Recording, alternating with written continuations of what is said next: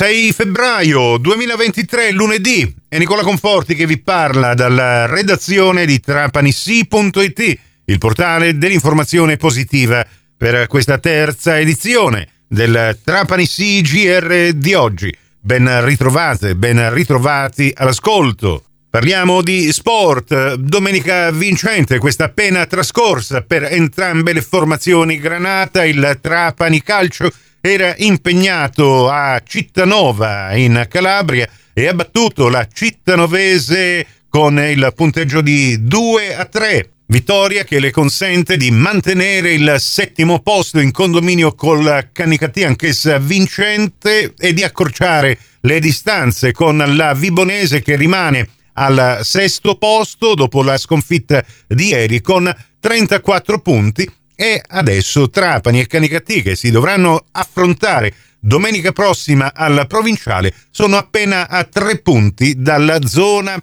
playoff che si apre a quota 35 con il Licata. Si allontana infine la zona playout che adesso dista 9 punti, si apre proprio a quota 23. Parliamo adesso di basket. Si è giocata la ventesima giornata fra sabato e domenica con questi risultati. Milano che perde in casa con Treviglio 72 ad 84. Bella vittoria contro la capolista di Moncada Agrigento che batte Cantù 79 a 74. Il derby fra le cremonesi se lo aggiudica la Vannoli che giocava fuori casa e batte Ferraroni 63 ad 82. Perde in casa Sigeco Piacenza contro Rieti 66 ad 80. Vittoria di Torino su Latina 80 a 66.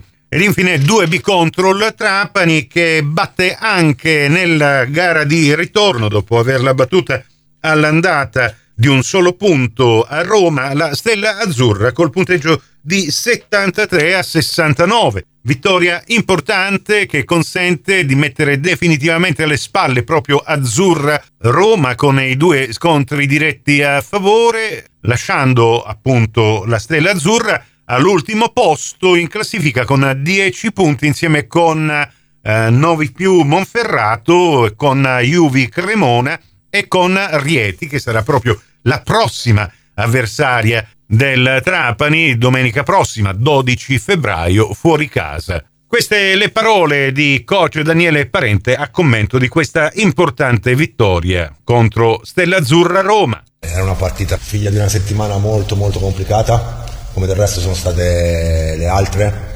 La dovevamo giocare in maniera tecnicamente e tatticamente diversa nell'idea e purtroppo poi prima l'esclusione di Mais e, e poi l'espulsione di Mollura hanno cambiato totalmente i piani.